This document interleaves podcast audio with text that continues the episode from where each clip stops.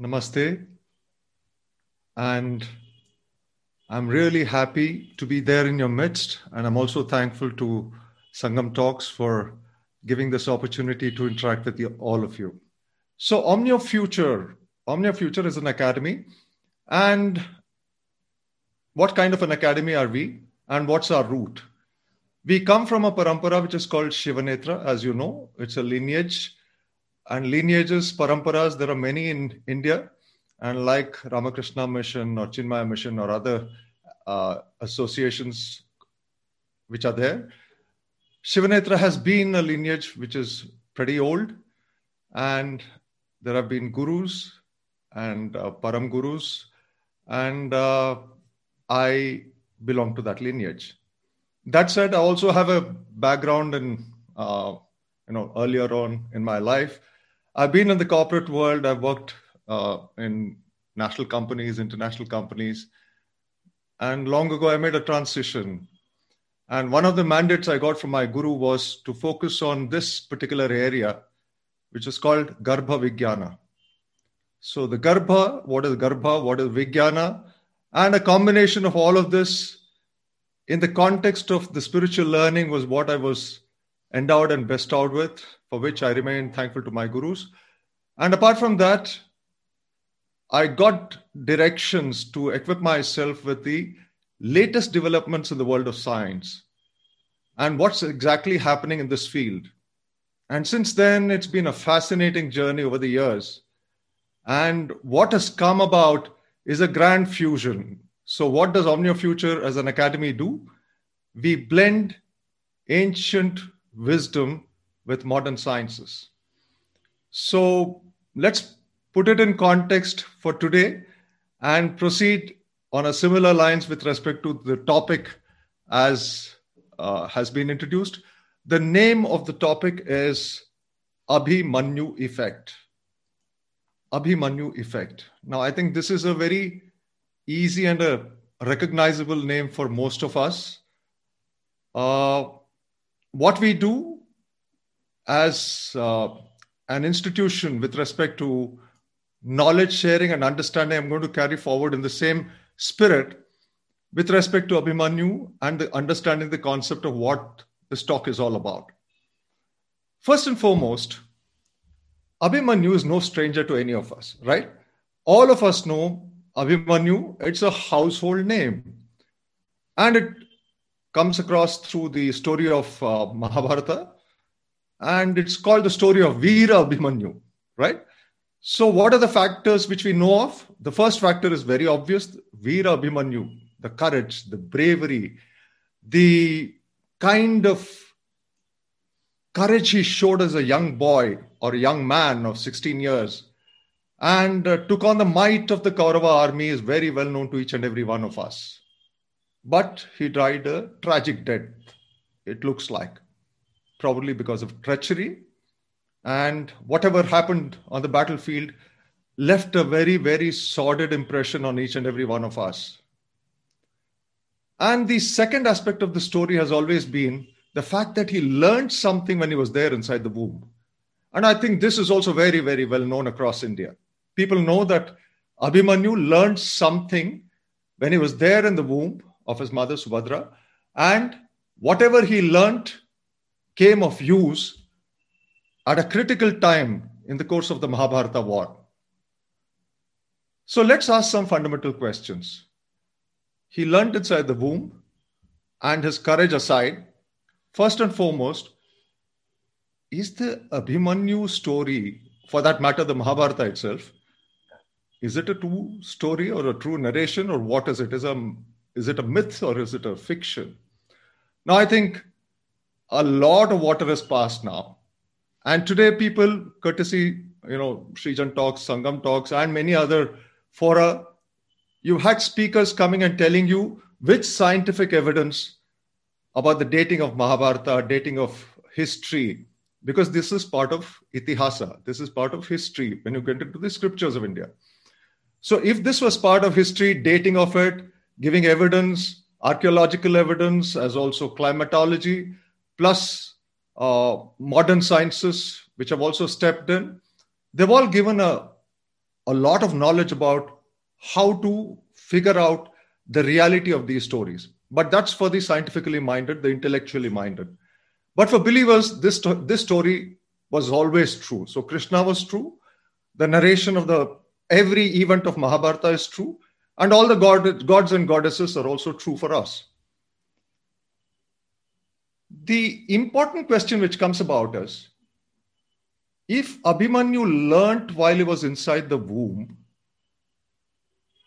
there must have been at least a nine month span when he was there inside the womb.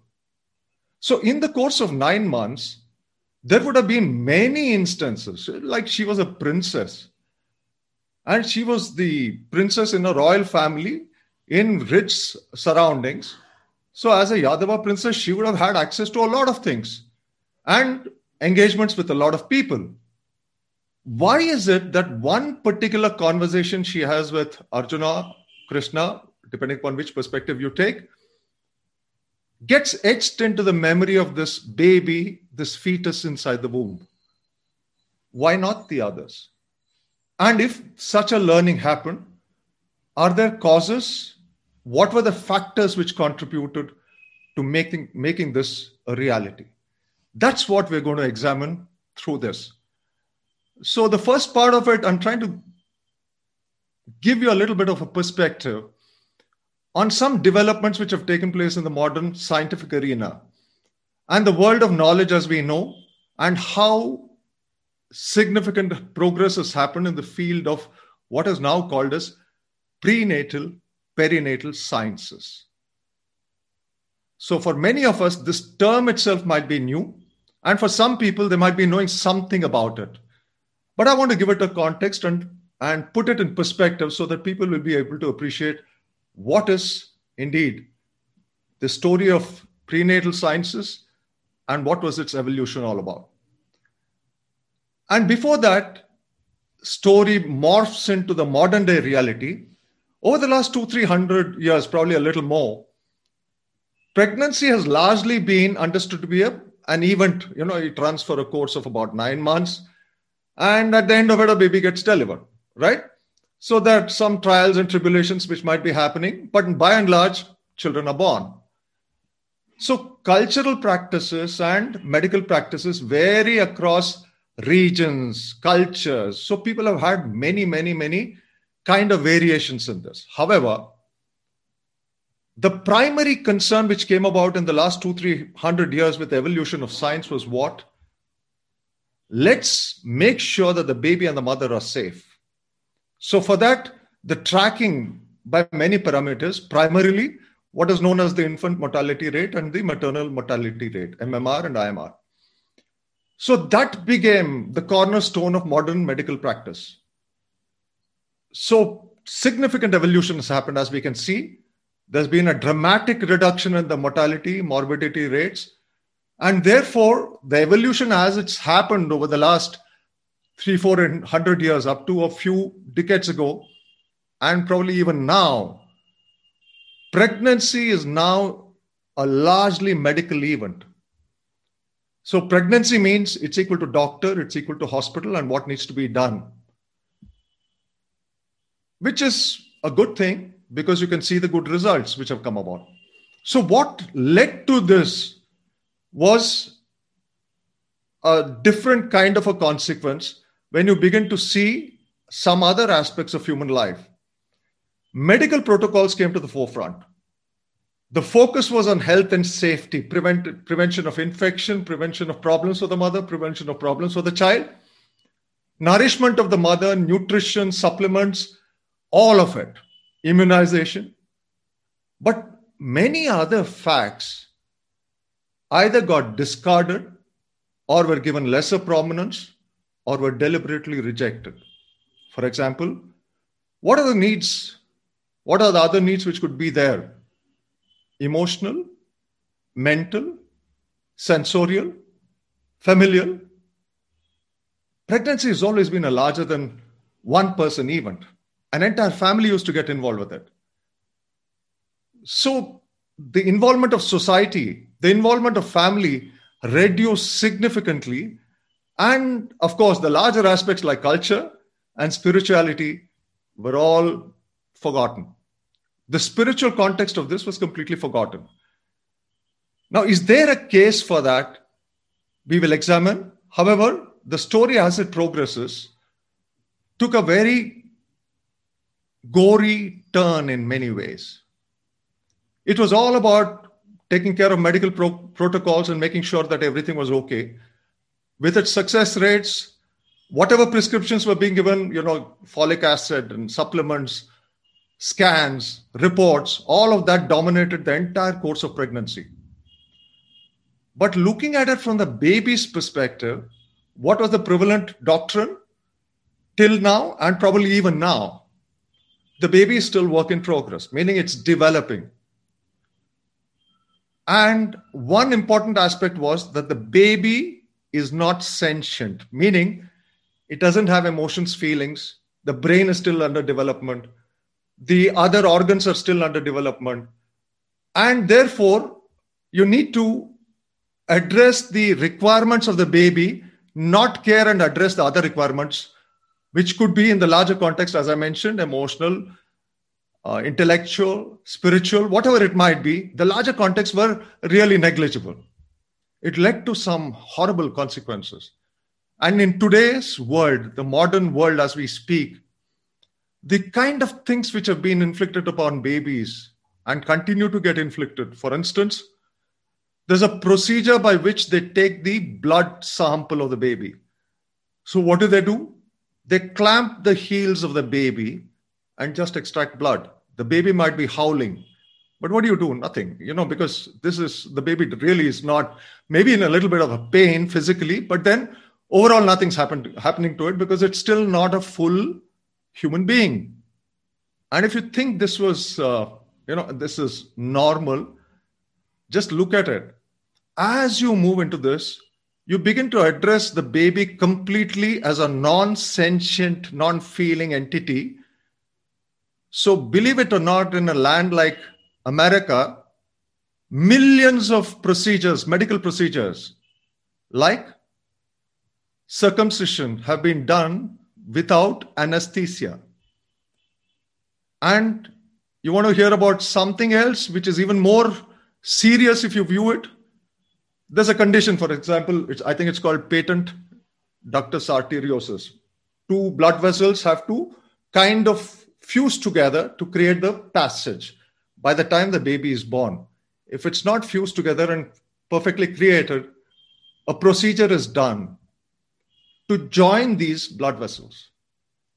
And this is a heart surgery. It's been done without anesthesia. So the consequence which you need to appreciate is that it might be a medical event taken care of in terms of infection, etc., etc. But whatever happens to the baby in terms of pain or feelings or whatever is happening there is really not relevant because the baby is still in under development. It's not fully grown, doesn't have human feelings, and therefore let's do what what needs to be done from the position of our knowledge. This is when things begin to change and when did this change happen? About three to four decades ago, roughly about four decades ago. And it happened from an astounding field, a completely unrelated field, seemingly. People used to go to psychiatrists, psychologists with their problems, typically traumas. The kind of pain people have as traumas, trying to alleviate that pain, there was a lot of effort being put to find out the root cause. And amongst the mechanisms which psychologists use is to go back, back, back to find out the root cause. For example, if you started having, let's say, headache, so they'll ask you, was there some fall or some event which happened some years ago because of which this kind of a distortion or a extreme pain started coming into you? And if you say, indeed, you had a fall, preceding that what happened and they'll keep going backwards backwards which is called a regression technique. And while they were doing regressions like this with adult patients about their traumas and problems in the course of life in certain zones of engagement people would lapse and blurt out certain things which looked like fiction because they would say that you know when i was there inside the womb my father beat my mother Or I learnt all this music when I was there inside the womb because so and so was a teacher who used to come to our house. And my sisters used to learn because of which staying inside the womb I learned. Now, this looks like cock and bull story, right? How is it possible? So, in the Western world, this was a shocking thing. So, womb experiences, narrations, how do the, what do you do with it? So, either you can dismiss it, but being professionals, what they did was they started collating it. They collated this anecdotal data and then tried to match it with either medical records or research and tried to marry or match these two things what was anecdotally said and what was factually available. And it turned out to be an astonishing story because a lot of it was completely true. Now, the belief is that this baby doesn't have sentience, it's not capable, it doesn't have anything. But as an adult human being undergoing trauma, problems, pain of very high magnitudes, people are recalling that as in the process of therapy through psychologists. And this is something which has happened very early in life and it's manifesting much later in life. And this was the dawn of prenatal and perinatal sciences. In fact, like much of the progression in science, when this got published, or rather wanted to be presented as a major paper in the in the medical field, they were poo-pooed. That said, no, this is nonsense. Don't even come near us with this. So then these psychologists got together and they've created a platform. In fact, one of the platforms which is available in the world today called Association for Prenatal Perinatal Sciences and Health. These, these scientists got together, and since then, the knowledge has blossomed and bloomed, including all people across walks of life, much so professionals, obstetricians, gynecologists for sure, pediatricians for sure. So, those from the medical profession, many others from the medical profession, like midwives and doulas, and a whole lot of them are engaged in this field. But it's important to note the joint contribution of major sciences like neurosciences, neurocardiology, molecular biology, cellular biology, sociology. All of these have come together to put this body of knowledge called pre and perinatal sciences. So, this knowledge has been astounding. The baby is now recognized as a sentient being, a human, a complete human. And attention is being given.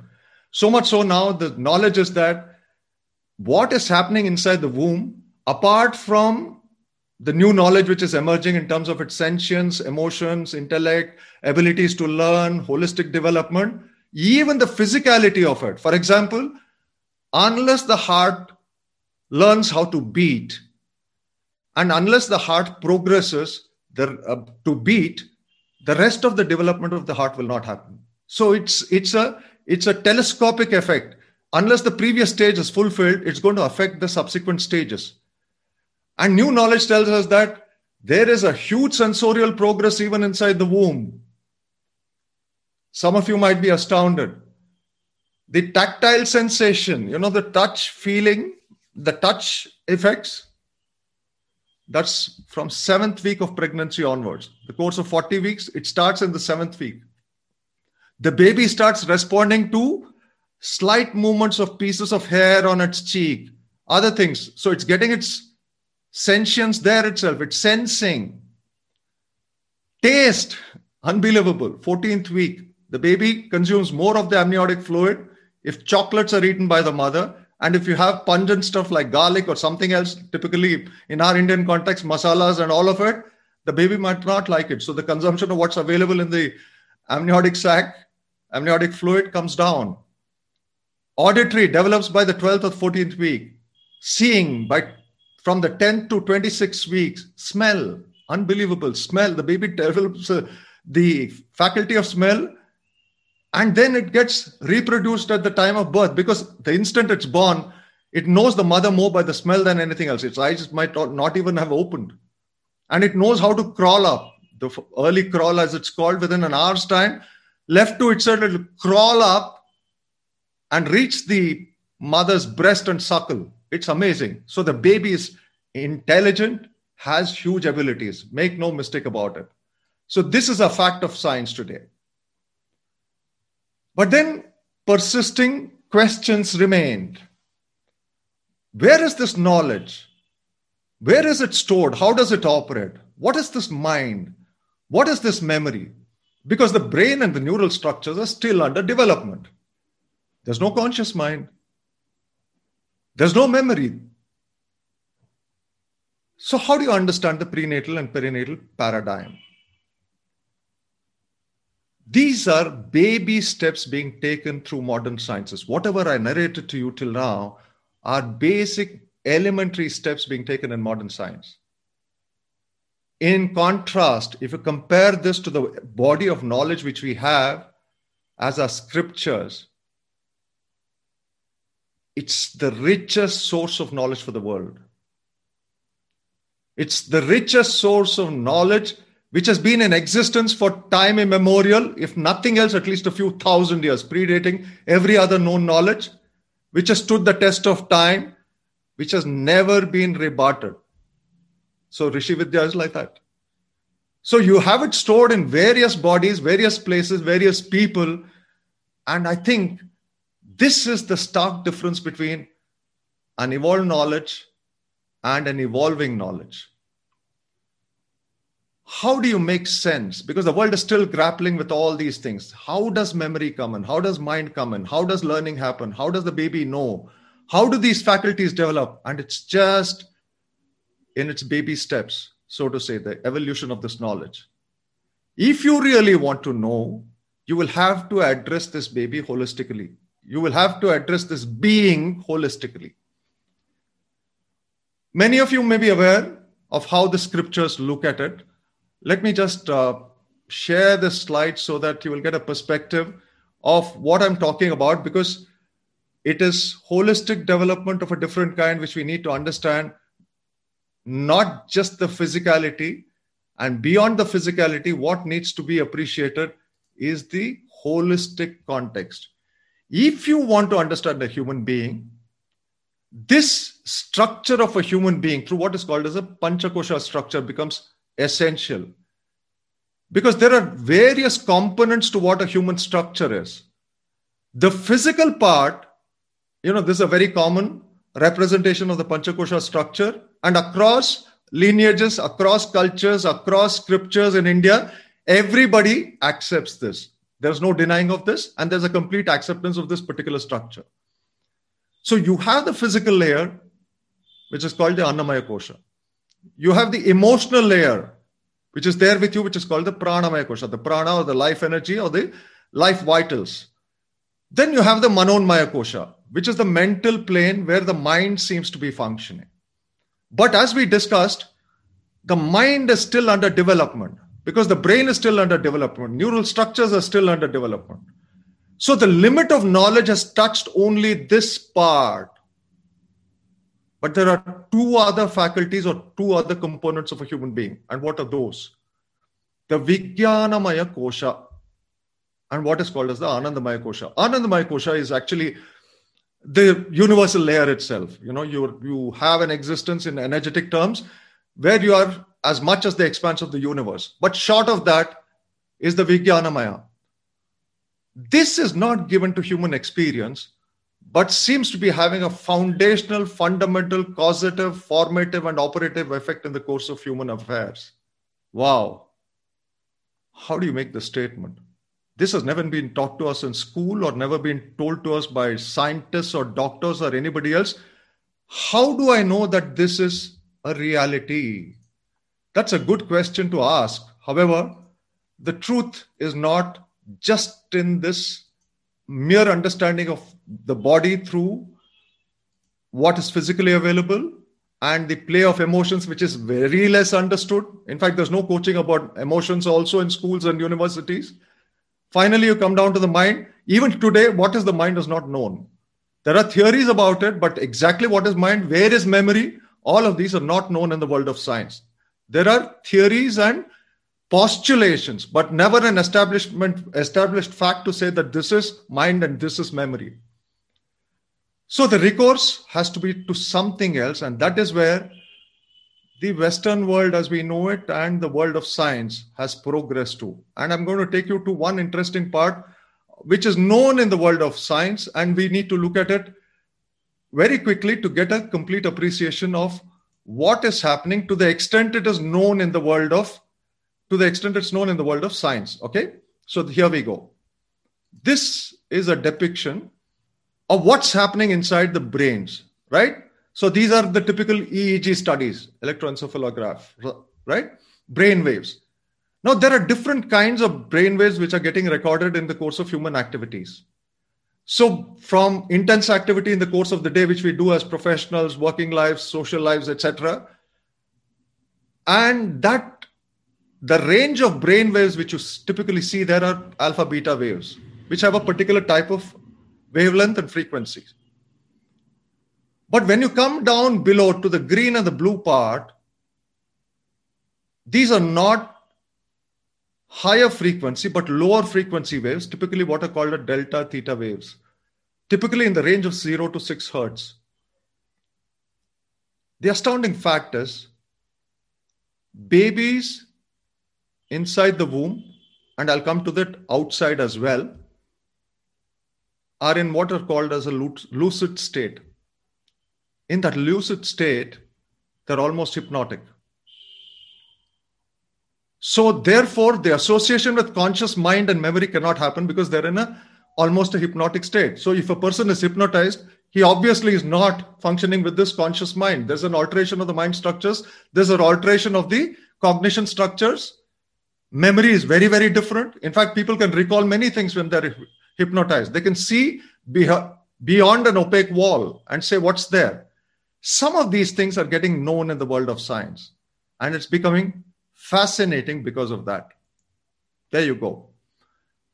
But how do we take recourse to this fact and understand the context, the scientific context, to appreciate the story of Abhimanyu? Here we go. If you recognize the concept of subconscious, which is now a reality in the world of science, the acceptance has come, there's a large awareness, and what is exactly the subconscious? And one estimate of the capacity of the subconscious comes through modern science again. First and foremost, the power of the subconscious. As adults, we don't seem to be having access to that, mind you. We don't seem to be having access to that. It's not given to experience, it's not given to conscious mind, it's not given to memory, and not in the waking state because when you get into lucidity, typically dream and deep sleep, these are the brainwave patterns which seem to be operating in lower frequency. But that's not in the conscious state, that's not in the waking state.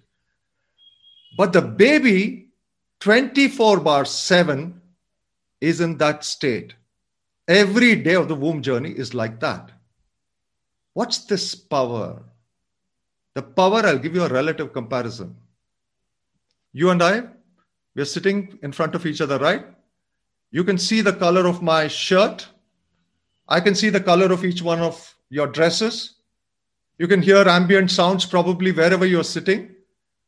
You can feel the texture of the chair where you're sitting. So, if you aggregate it, each one of them is a sensory signal or a bit of data, as in computer bits, bits of data which are being picked up by our sensing mechanism. So the conscious mind sensing mechanism is picking up about 40 bits of data per second. How many? 40, 40 bits of data per second. Guess how much a baby inside the womb or any baby which is there in the lucid state functioning in that brainwave frequency, how much of data would that baby be picking up? I'm just giving a moment for you to pause and just think about it. Take a guess. It's obviously, it looks like more than 40, right? So the guess could be somewhere 100, 1000, 2000, probably more. We really don't know. 40 bits of data for an adult conscious existence up to 40 million bits of data for the baby. How much? 2 to 4 crore signals per second is what the baby gets per instant, per second. So the power of the subconscious is amazing. It's amazing. This is a fact of science today. So all this data which I'm giving you is all from the world of science. There's a supramental definition given, subconscious, superconsciousness. All of these are terms which are coming out in the West, and there are many, many universities, especially neurosciences, which are researching extensively into it. There's a new awakening in the Western sciences. So, the appreciation now clearly is that this state in which a lucid state progression happens is definitely through the course of the womb journey, which is about nine months, 40 weeks equivalent, whatever. It extends beyond birth from the date of birth or time of birth for a period of about two years thereafter, which we call as the period of infancy. And an astounding piece of information was that they began to trace it to events even before physical cons- consummation or the physical conception involving the union of the father and the mother has happened, which is now recognized as the period of preconception. If you aggregate these three periods, preconception, nine months of pregnancy, and two years of infancy, where human life is completely in the subconscious state, you get a total period of about 1000 to 1100 days. That is called the golden period of life.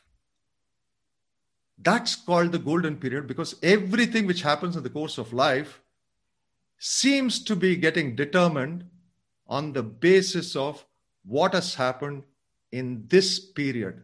Whether you're 40, whether you're 80, every one of the life events physical, emotional, intellectual, sensorial, creative, devotional, spiritual, health, immunity. Guess it, name it, it's all within this period that it's made. Now, let's just look at it quickly from what the world of modern science again speaks about this. Look at it.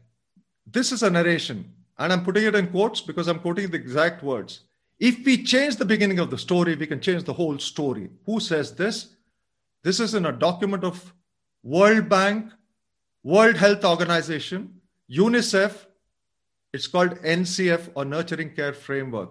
And this is a very recent publication which has brought about a completely new knowledge base for the world of science to accept and the world of cultures and societies to live by. Who speaks of this?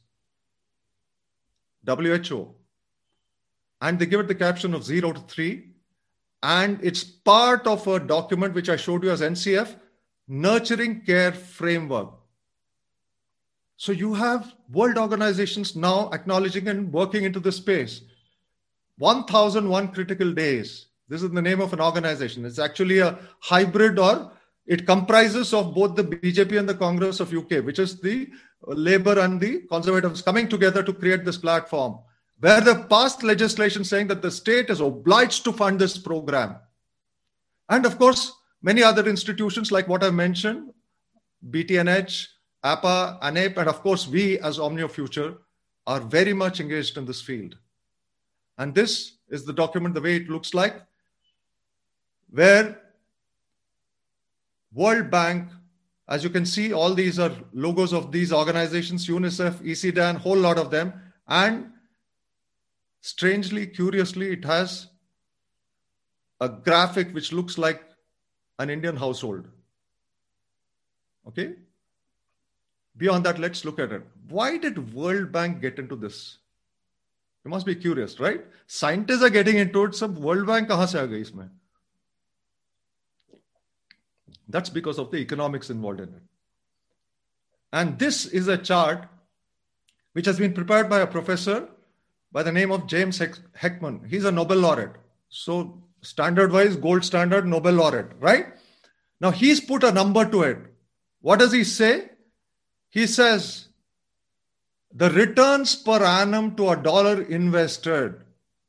Now he's given you the continuum of life. Now, if you look at it, prenatal seems to be very high. Preschool, schooling, it tapers down. And by the time you get down to adult training, it tapers down. And what's the difference? Per dollar invested, you get a return of up to $14. Why? Because better health, better social abilities, better learning abilities, a whole lot of things seem to be coming about. In this stage, if you invest there, you get better returns than investing in hospitals or jails or reformation centers. And the programs are getting targeted towards these earlier years, as you can see. By the time it comes to school going age, the return per dollar invested comes down to about four to eight dollars. A dramatic drop. And if you get down to below one dollar or rather a return period, where you get a return of less than one dollar, it's all of adulthood. So you try giving better health, preventing diabetes, preventing other things, or building you know more reformed people who can take take care of the environment. All of it as soft skills or abilities in an individual. You get less than one dollar return for every dollar invested. So where should the government be spending money? So this has been the question. That's why you have World Bank in the play. Now this brings us to a very different point. What are the ancient scriptures speaking about this? And this is where we stand out as Bharatiyas. We stand out as Bharatiyas because this is where much of our much of our gold is. I'll just name very quickly all the Upanishads which speak about it, many of them, Aitareya, Taittareya, Srimad Bhagavatam, Garuda Puran. You might have heard that name, Garuda Puran. Ayurveda, of course, speaks eloquently, but there again, there's a distinction between Garbha and Garbhini. So Ayurveda takes care of both aspects, where they speak of the Garbhini, which is the mother, and the Garbha, which is the child inside the womb. And I want to just mention about two significant treatises one is called Garbha Upanishad. It's an Upanishad by Sage Pippalada. And this, if you download it from Google, it will be one A4 size page download. That's it. And that contains amazing amount of details. What happens in the embryonic stage? What happens in the course of fetal development? And I'll just quote one bit, little bit. For example, it says, ऋतुकाले संप्रयोगात् एकरात्रोषितं कलिलं भवति सप्तरात्रोषितं बुद्बुदं भवति अर्धमासाभ्यन्तरेण कठिनं भवति now you can begin to look at these wordings and understand what the what the sages have said it's an astounding piece of knowledge and information what is it the sages are telling you about the glory of human beings, the way it exists. Every aspect which is mentioned in the even in that little verse which I quoted to you, what happens at the instant of conception? Can you believe it? At the instant of conception, what is happening is getting defined and detailed by the sages. It looks like this. No scientific equipment, no cutting open, but with divine vision, Divya Drishti or Mantra Drashtarahas, the rishis were, they gave this knowledge and gave it on a platter to us. And they said seven days later, within seven days, it's going to look like this, like a bubble.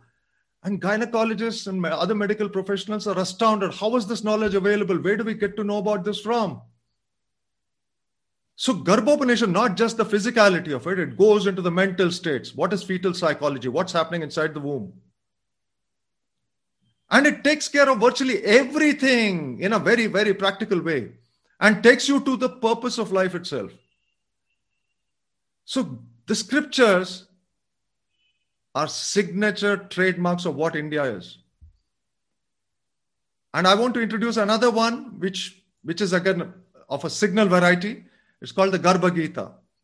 Now, Garbha Gita, for those of you who are aware of the Skandapurana story, it's the story of where Mahadev and Parvati have to get married to create, and their union is to create Kartikeya to take care of, uh, you know, Tarkasur, because without that, the world is going to, is in doom. So that narration which happens, why do, two important points come out there. One is the fact that Parvati is bedeviled by a curse that she cannot carry, she cannot carry a child in a womb by Rati because Shiva burns Kama, right?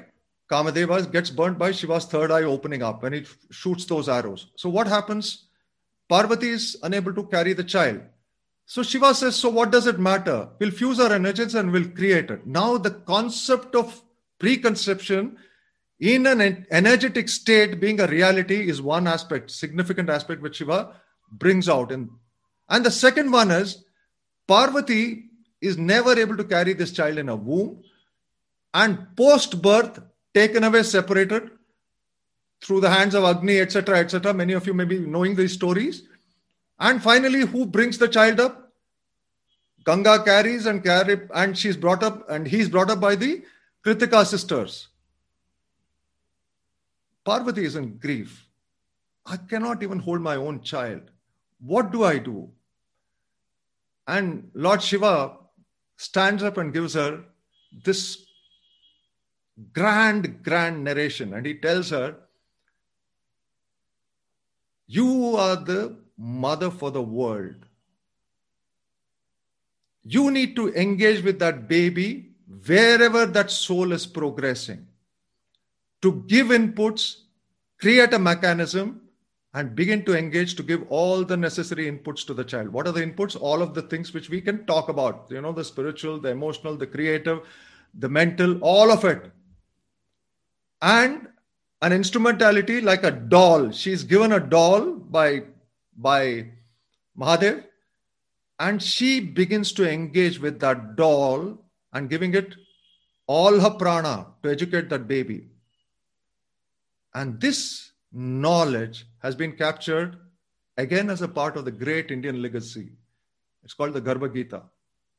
So, what knowledge to go into the baby, how it's to be addressed, every one of it is a part of our heritage. Our heritage, our richness is incomparable. And, you know, many of you get WhatsApp forwards, but we really don't give it the kind of appreciation which is required for that. I'm just going to put a couple of them, which again, you know, are recent things which you see. Now, where is this? This is a temple inscription in Kundadam Vadakunath Swamiji temple near Coimbatore. It's it's there. Uh, and if you do a Google, you'll get on it. Look at this. This is the description of baby in temple wall inscriptions, month on month. Every month is there. And taking care of the pregnant woman. And where is this child? Within, it looks like a pattern here. It looks like a star. We'll come to that in a moment. And Another temple, Varamurtishwara temple, again in Tamil Nadu. You're seeing this the sperm, egg, preconception, conception, how it happens, every aspect of that has been a part of our culture. Now, this is the thing which we need to keep as a background. Now, this looked like a long story to address how did Abhimanyu learn? You will have to go back to our scriptures which tell you that learning is a fact, learning is a mechanism you can engage with to give knowledge to the child through the most important, important period of its life. And that is a fusion or a collation of eight factors. I'm just mentioning it here Avastha, Shakti, Purvajanma, Kshetra, Shraddha, Vishaya, Prahelika, Prakriya. These are the eight facilitating factors. Now, what are these? A very quick introduction. What's the state in which the mother was? What's the state? What was her mental state? So where was subhadra what was she thinking what was she imagining shakti what kind of innate powers are there in that being Purva Janma becomes relevant. So, what are the previous Janmas patterns which are coming about? Where is that Kshetra? Where is the field of energy right now prevalent? What is Shraddha? Shraddha, what is the mind state in which Subhadra was listening to this? She was in complete devotion. So, therefore, that period when the most intriguing aspects of a vyuha, a circular formation, a chakra vyuha was being was being spoken about, she gets it completely into her being. What kind of knowledge was transpiring? Vishaya. And the methodology by which it was being transmitted, prakriya. So every one of it confluenced together to result in that knowledge. So it's a collage of factors which come together. If you want more details, you can look it up in the book uh, Abhimanyu Effect of the, the same as the caption of the uh, talk today. By the same name, you'll find a book and you can find it on, on uh, Amazon. You'll be able to get it from different sources online.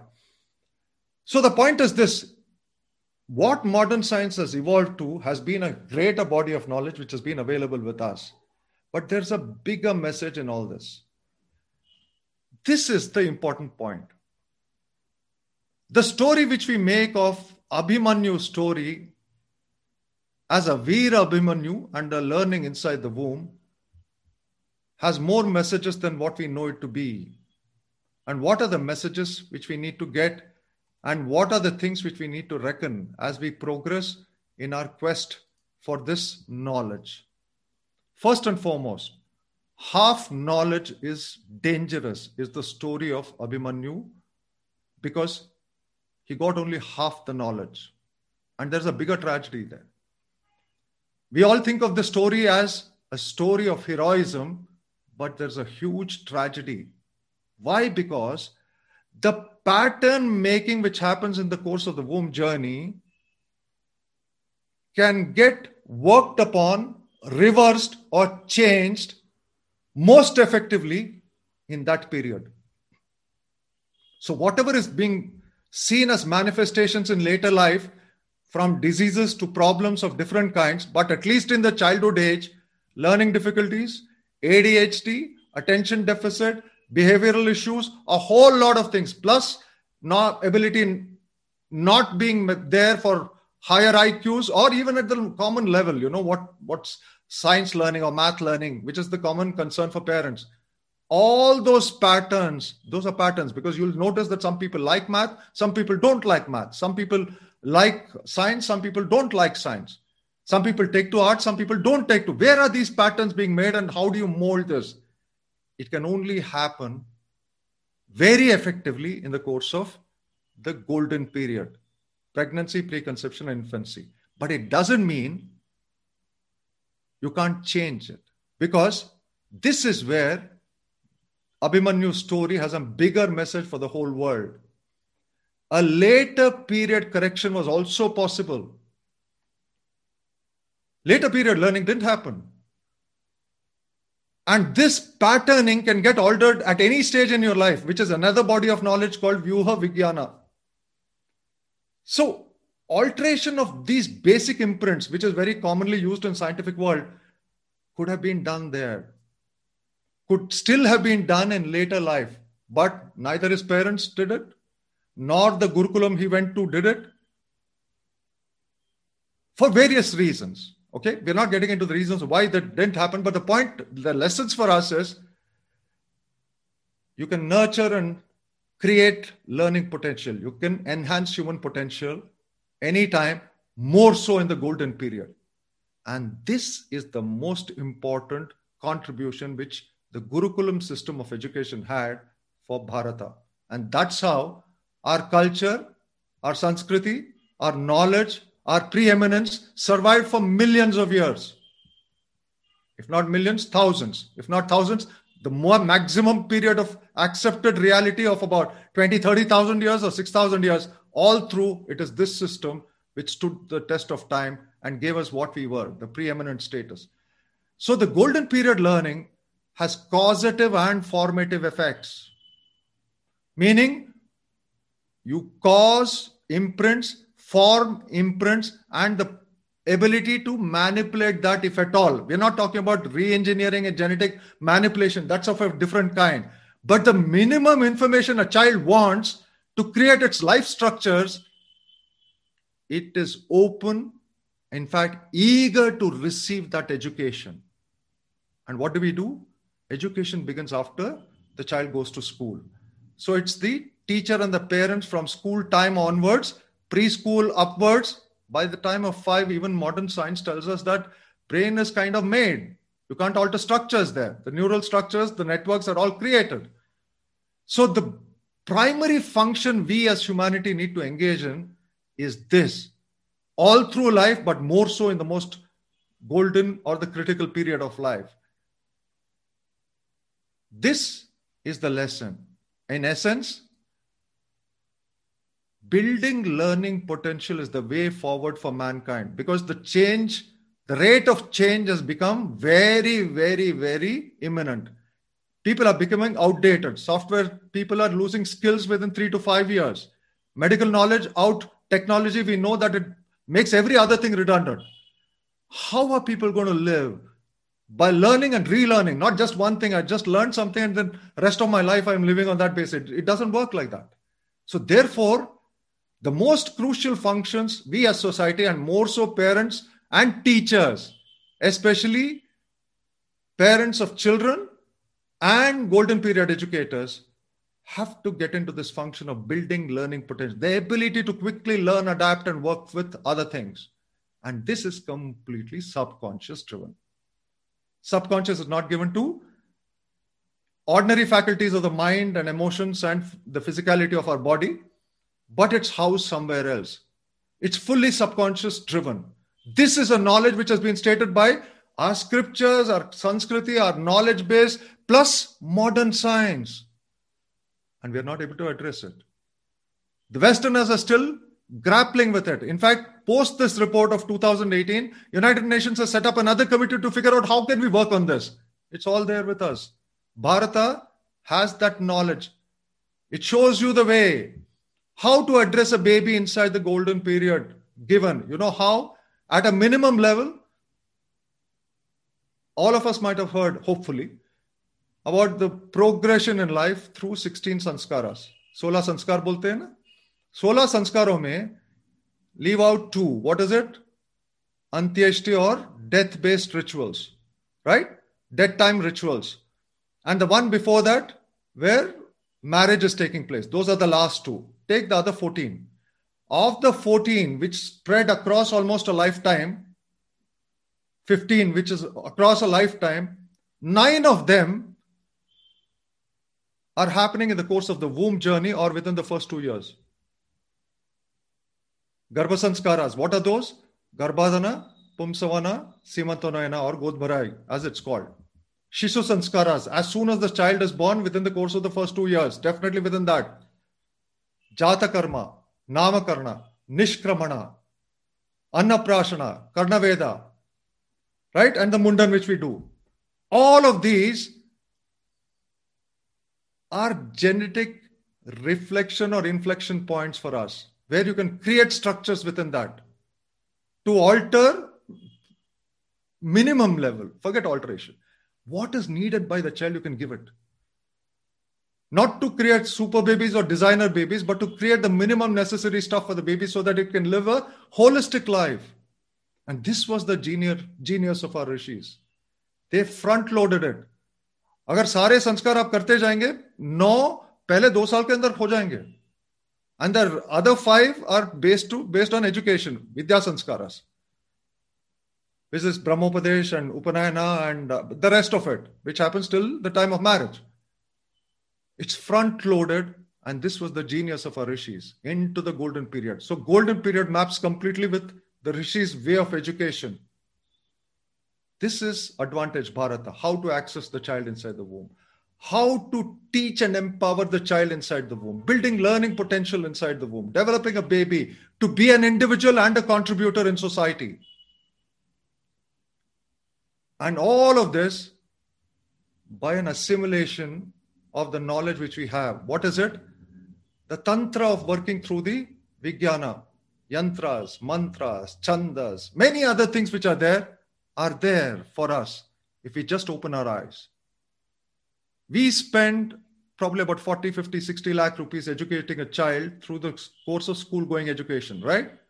At a minimum, it's that forgetting donations and other aspects of monetary outgoes. In the course of normal life, we spend that kind of money. And in the first thousand days of life, if you spend a fraction of that, you will get gold. But we don't do it. And today, as I showed you the chart of Heckman, Professor James Heckman, the world has moved there. We have the knowledge. We need to really buck our socks up and pull our shoes and start running furiously. In essence, I'm going to end on this note. It looks like the way we live our lives, it's a set of random things. And when things go wrong, what do we do? ये तो भाग्य में लिखा था this was fate. This was destiny. The way it's written, it's one of fatalism. As opposed to that, true liberation lies within us, within the heart, within our potential. the human potential is created within us, and we can nurture it actively, any stage of life, more so in the golden period of life. So, I'm going to take a minute to show you the essence of this journey in in terms of what you can really look forward to as the learning from the Abhimanyu story. And here it is for you. This is the story, or this is the narration which we get from Abhimanyu effect. If you combine both the perspectives from science and scriptures and blend it together, ask ourselves the question what is it that we have learned from the womb? I invite each and every one of you to reflect who you are today. If you're a person who's a happy go lucky person, if you're a person who's got problems, as in diseases or relationship problems, or any one of those, performance issues at office, workplace, wherever it might be, social issues in terms of relationships, engaging with society, all goes back to that period. What is it that we have learned in the womb?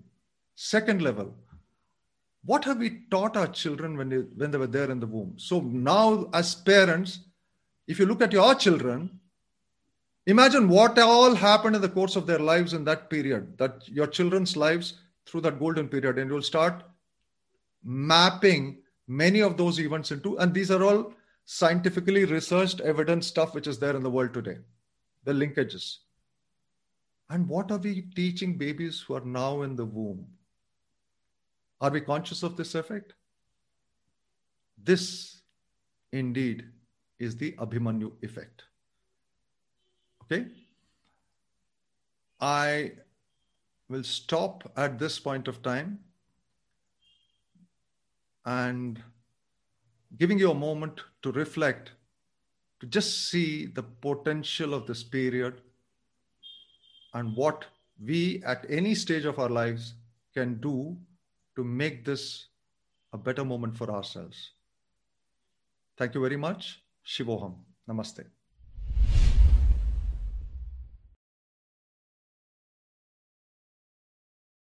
So uh, this is a question regarding. I mean, nobody is going to contest that the early days are very critical. But the other question comes that if you haven't been taking care during the early days, how much of the damage can actually be salvaged, reversed, and so on? What is known about that? And do our scriptures have any indications about how to, you know, do some kind of uh, making up? Of course, it's not going to be perfect. Well, the answer I can give you is that uh, the world of the modern world tries to grapple with uh, adult problems or human life problems based on uh, situations or whatever science has come up with at that point of time, which is very relevant. But what do our scriptures say was your question? I can assure you that many of these things, even at a later, sti- later stage of life, could get course corrections done. Okay. However, the effort which needs to be done there from a scriptural perspective changes, or the direction of efforts changes.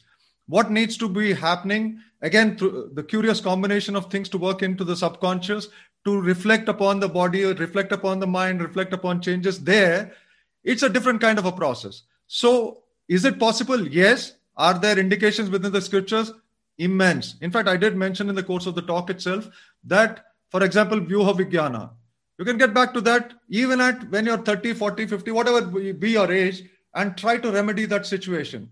So for us right now what do we do? We look at a solution only from a perspective what what a doctor would say or what somebody else as a counselor would say or what somebody some other source of knowledge would tell me starting from google upwards. However if we reflect back to our scriptures or just go back there you'll find things there. I'm, I'm quoting scriptures to you which are there. Either of uh, uh, the subconscious the vijnana pertaining to the entirety of mankind entirety of an individual the largeness and what practices need to be adopted in that. So the tantra for using, uh, for putting together energetic structures to take care of that is also given.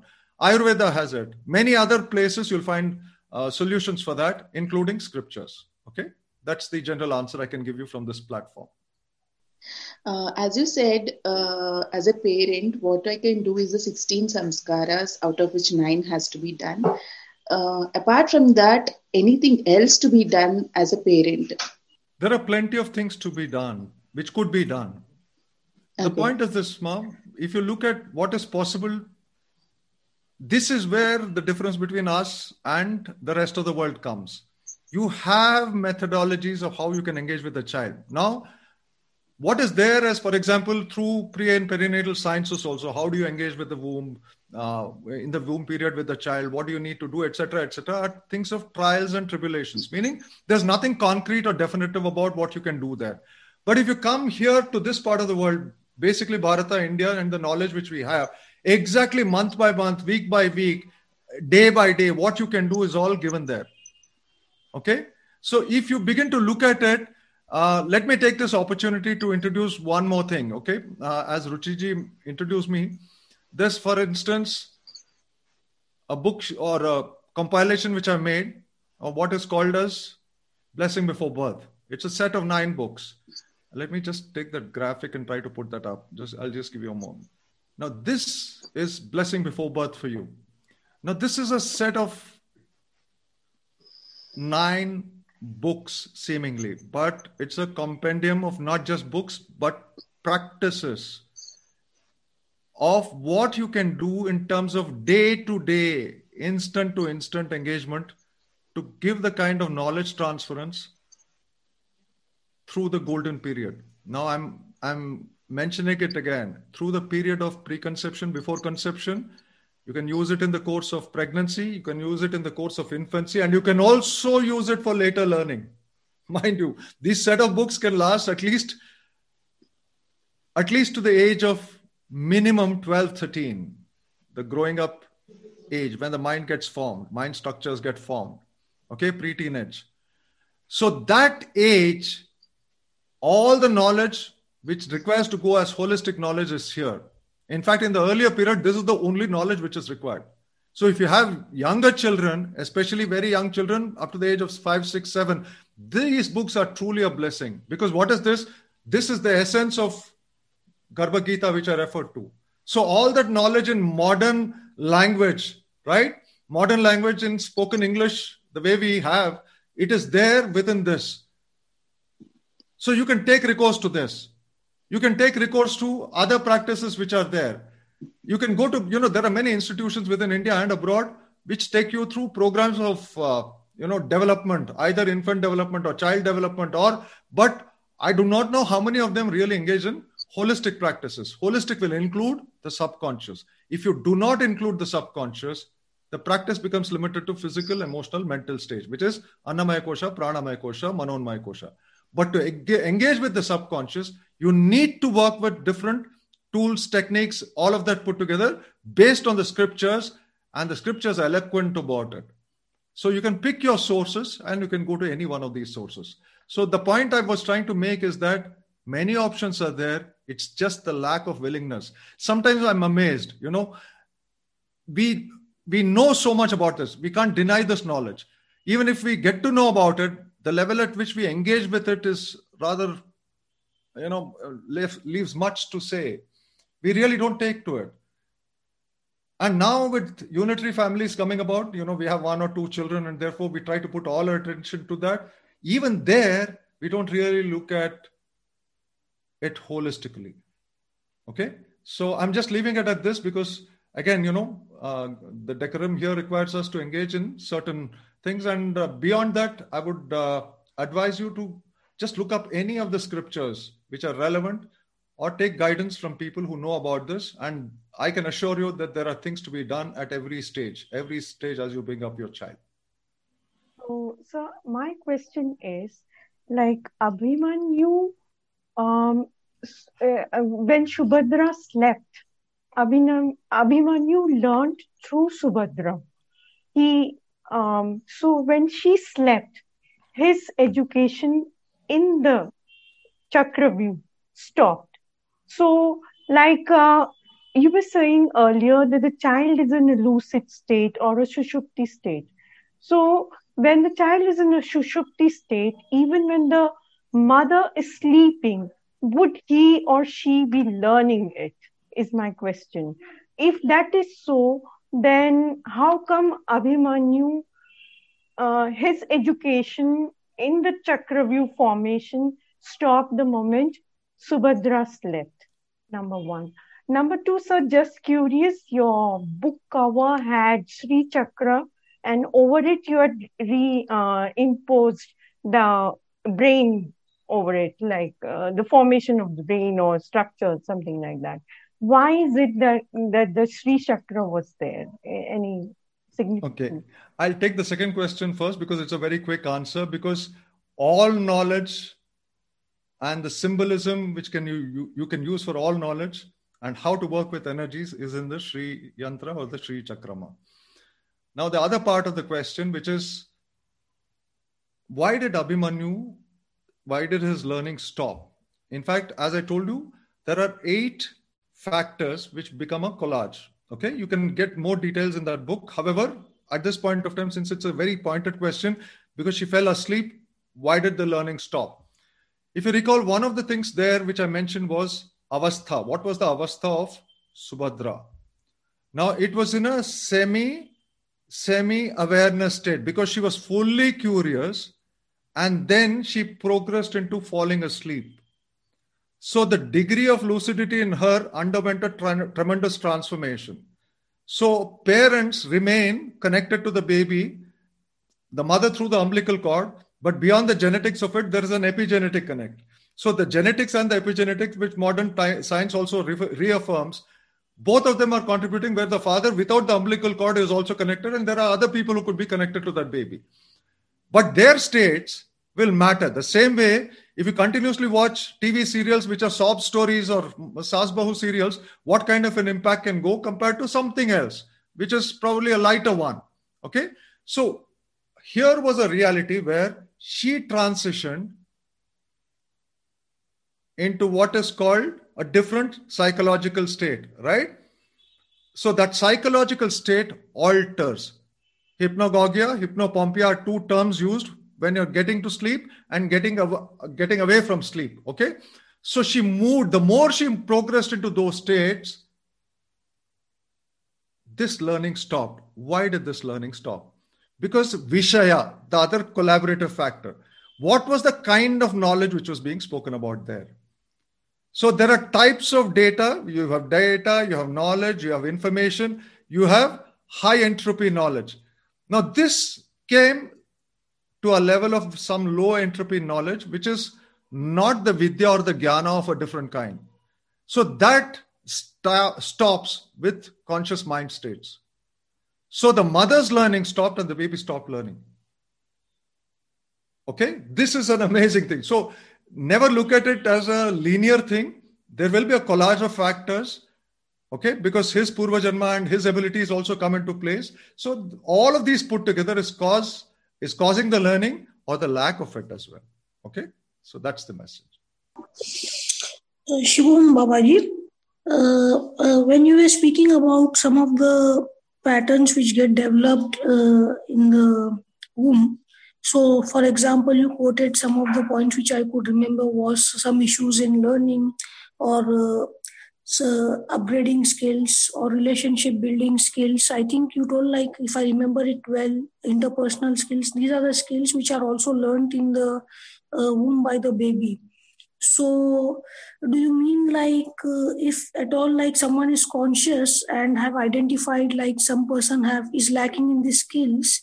Uh, it cannot be developed by constant self practice and self observation towards the right direction or it has to be corrected following the some of the blessings uh, before birth uh, you have told or correcting it with the guru is it not possible to self correct it with constant observation and study okay uh, i'm understanding this question as can as a grown up with self study and self effort, can I remedy a situation? Of course, you can. To a large extent, you can. Some may not be changeable.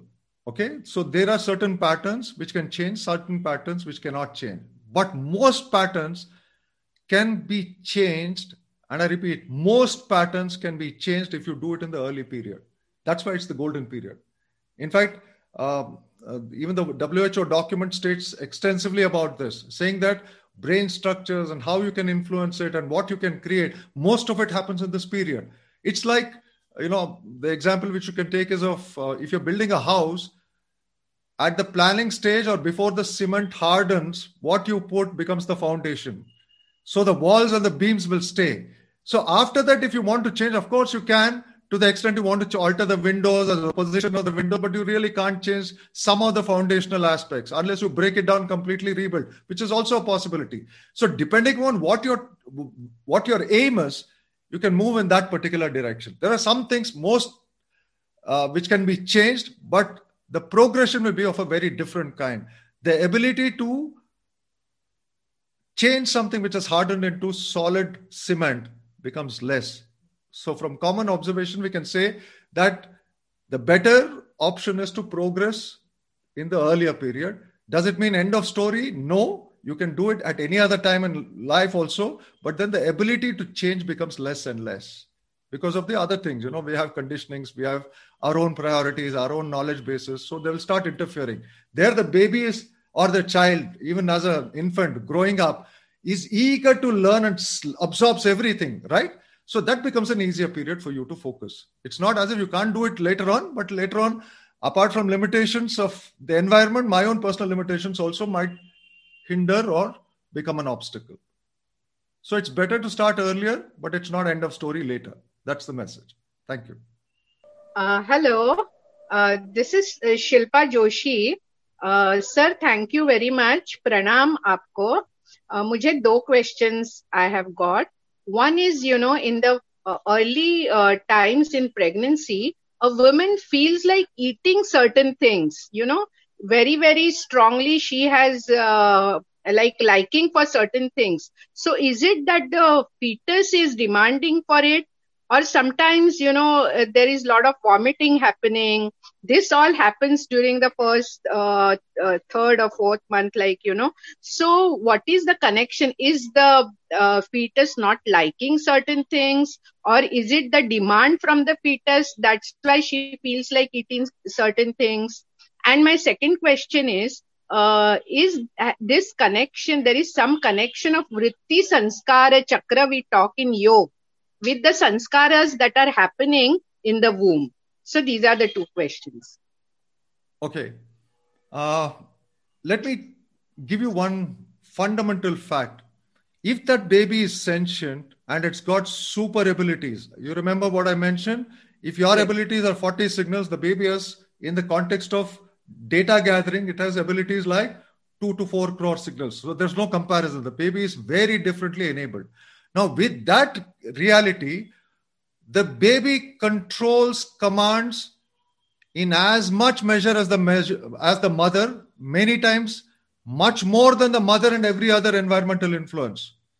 For instance, whatever is happening in the course of pregnancy itself, where the implantation has to happen into the wall of the uterus, how the baby makes inroads into the mother's physiology and you know works into the placenta mechanism creating the placenta mechanism right through the process of to the end.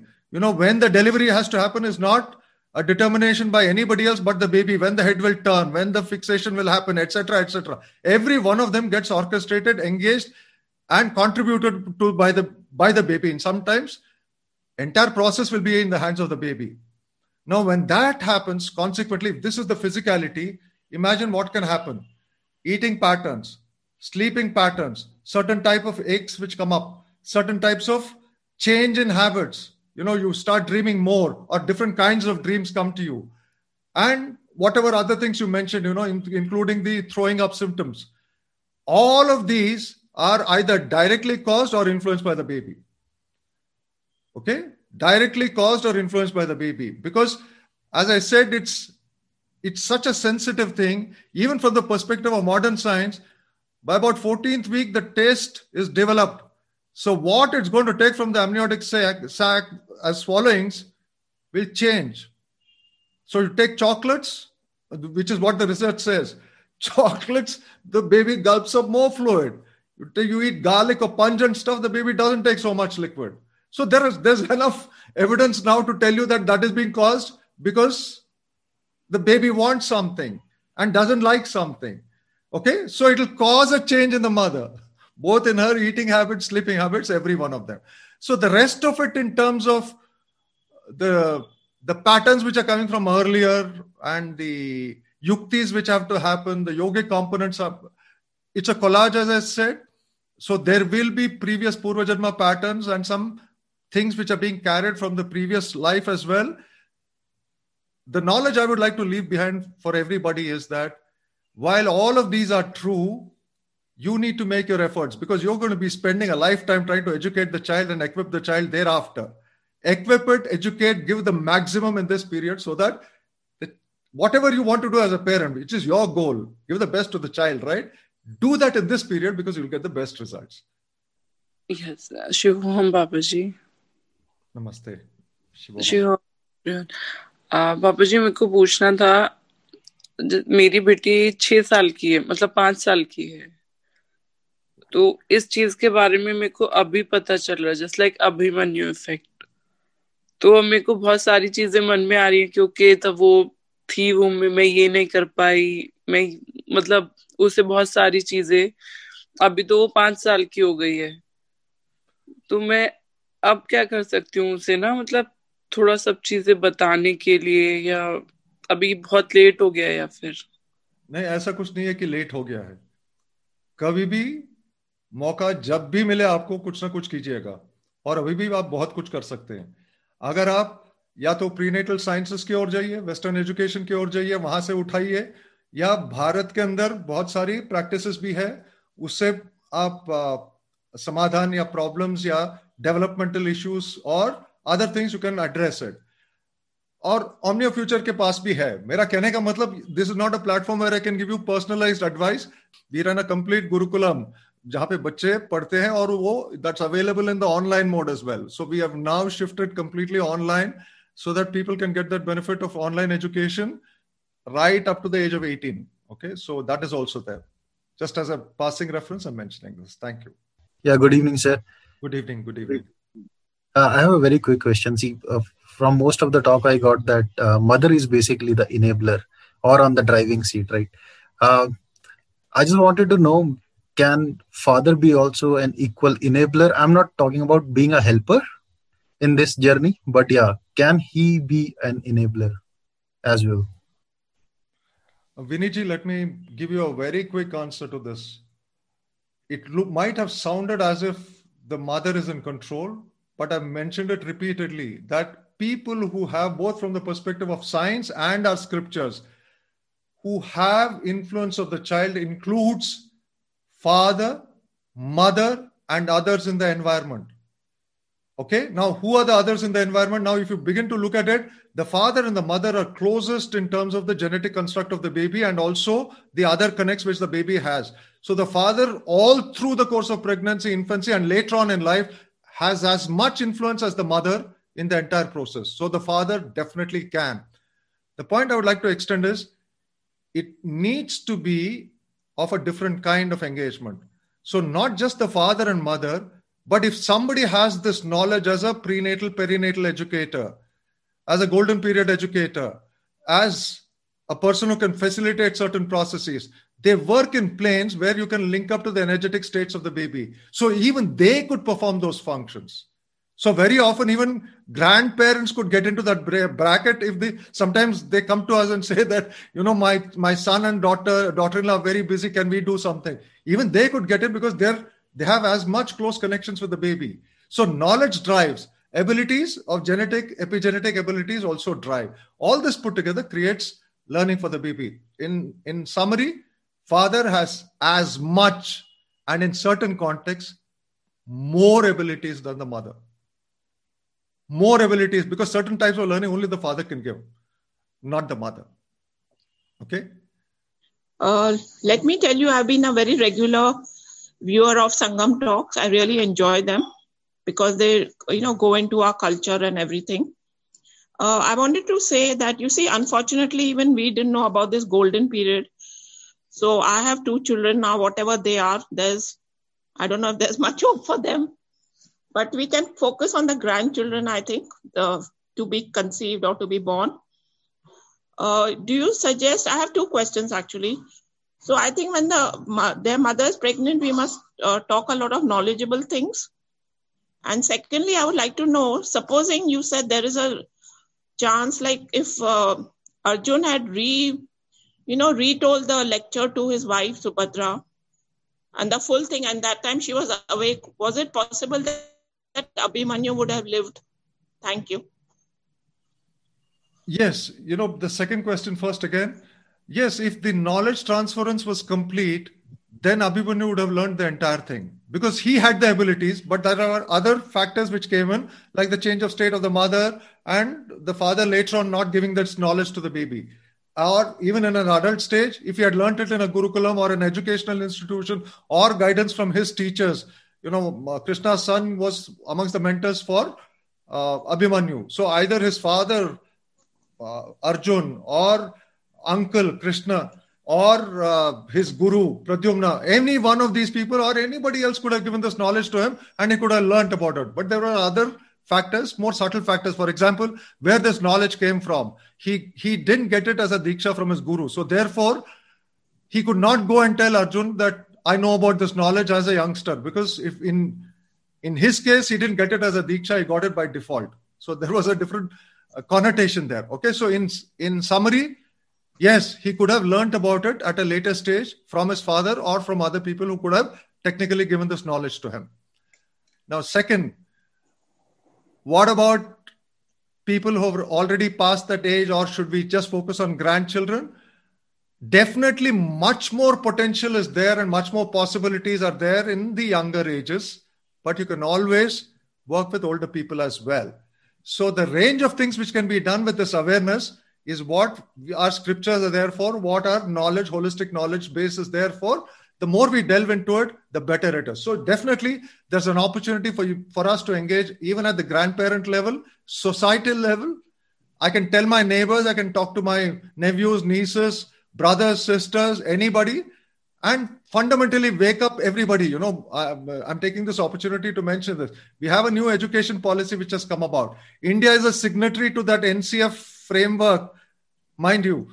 India is a signatory to that. So, Indian government is a part of that process but how much of it is actually translating into the new education policy that's another question okay so i'm just leaving it at that to say that every one of us could definitely contribute into this process. Thank you. Namaste, uh, Shiv Kumarji. And uh, my uh, question uh, is extension of what Vinitji asked. And in fact, it's more than a question, a concern. And uh, it is about like what you mentioned about role of fathers and role of other people in the surrounding in raising the child and uh, you know making him a complete person as he could be and I also recall name of another book that uh, is something like this: that it takes a village to uh, raise a child, something like that. Uh, uh, I mean, that is where my concern is that today uh, most of the families are becoming nuclear, and in fact, more than nuclear, they are becoming polar. You know, I mean, with four family members and four devices, they are uh, you know in different corners, and interaction uh, within the family members itself is so low that it uh, it is like it is not really a question as I told. It's a concern. How do we address this kind of scenario when it uh, has to be looked at from uh, the Abhimanyu effect perspective? Agarwalji, that's a very, very, very thought-provoking thing. How can we really build this at a fast pace? Uh, believe me, when we started on this process many decades ago, many years ago, it used to be like you know i used to go and talk to people and go as a messenger carrying this message and try to tell people and people hardly anybody would listen to you especially uh, the medical fraternity would really care two hoots for you. And you had to stand in a queue to even see the doctor for a few minutes to explain this concept. But today the level of awareness i am regularly invited to the all india conference of obstetricians and gynecologists the, their major all india conferences which are held. They call us and because they want their own people also to progress. So there is a progression there so government has got involved right? So there will be some things which will happen if all of us get together and start talking to the government also it will also make a significant impact. So the point is that this movement which started just a few decades back it looks like from a modern scientific perspective if you just add steam to it it's a natural process, but we can make our individual contributions to make sure that this picks up faster and faster through many mechanisms and including platforms of engagement through the social media or, or engaging with organizations, engaging with the government, engaging because you know when the government came out with a paper two years ago, not even two years ago i think one and a half years ago i think it was from the ayush ministry they said you know get the get the pregnant woman to have nice pictures look at nice things and, and not eat certain types of food or not do the that was there was a barrage of attack by the media unscientific useless wasting all of it happened I just wanted to open the textbooks of modern science, which are telling you what it is, and the knowledge would have really changed everybody's perspective. It's happening at the highest level, FOGSI, which is the uh, national body of gynecologists and uh, obstetricians of India. They're engaged. At the international level, FIGO is engaged and there are global organizations which are getting together national organizations getting together social cultural organizations getting together. So it, i see it more of hope and possibility and it will it will explode very soon. Keep watching it. We never knew about preschools 20 years ago right? Today it's a fact of life. So it will happen very very soon. Thank you. Uh... एक बहुत interesting question chat box में आया है तो मैं उसको नहीं छोड़ती पूछ लेती हूँ and that will be our last question the question is from Ramakrishna ji he is asking about the effect of handling phones to infants during the golden period, which seems to be pretty common these days. So, what would you like to say about that? Okay, two points I'll make because we need to be holistic about this. Phones are a reality of life you cannot live without phones. So now for, as a communication device as entertainment device as a medium of data transfer there are many utilities. So i have to live with it but learn how the impact of that could be there altering certain structures. Because if you remember we spoke about subconscious and vijnana. It's subtle it's a very subtle energy. Different waves different frequencies different wavelengths different amplitudes which are creating those mechanisms. Obviously anything which is going to alter that is going to create an impact. So whether it is mobile phones or whether it is uh, microwave ovens or whether it is x-rays and which are there in uh, uh, airports and virtually shopping malls. In fact even the cameras there you know, they're taking innumerable pictures of yours and passing rays through you. So all of these are definitely bound to impact both the parents as well as the baby because it's got highly sensitive features, faculties, especially the subconscious is highly, highly, highly subtle. So that's going to be subject to those impacts. So the more you minimize, the more you understand that certain things are okay, certain things are not okay, and try to use it judiciously. That's the way forward. Because I'm not going to sit here and give you a prescription, forget technology, don't use it. No, that would be unrealistic. But how to integrate that in the context of pregnancy or in the course of life itself, we need to moderate that. Moderation is the game. Okay? Namaste. This is our website, academy.omniafuture.com, where you will get led to the courses and programs and the email contact, Facebook, Twitter, all of these are there for you. So anybody could just connect, leave a message, and somebody or the other will get in touch with you in case you would like to know something more in detail or engage in a different capacity. Okay.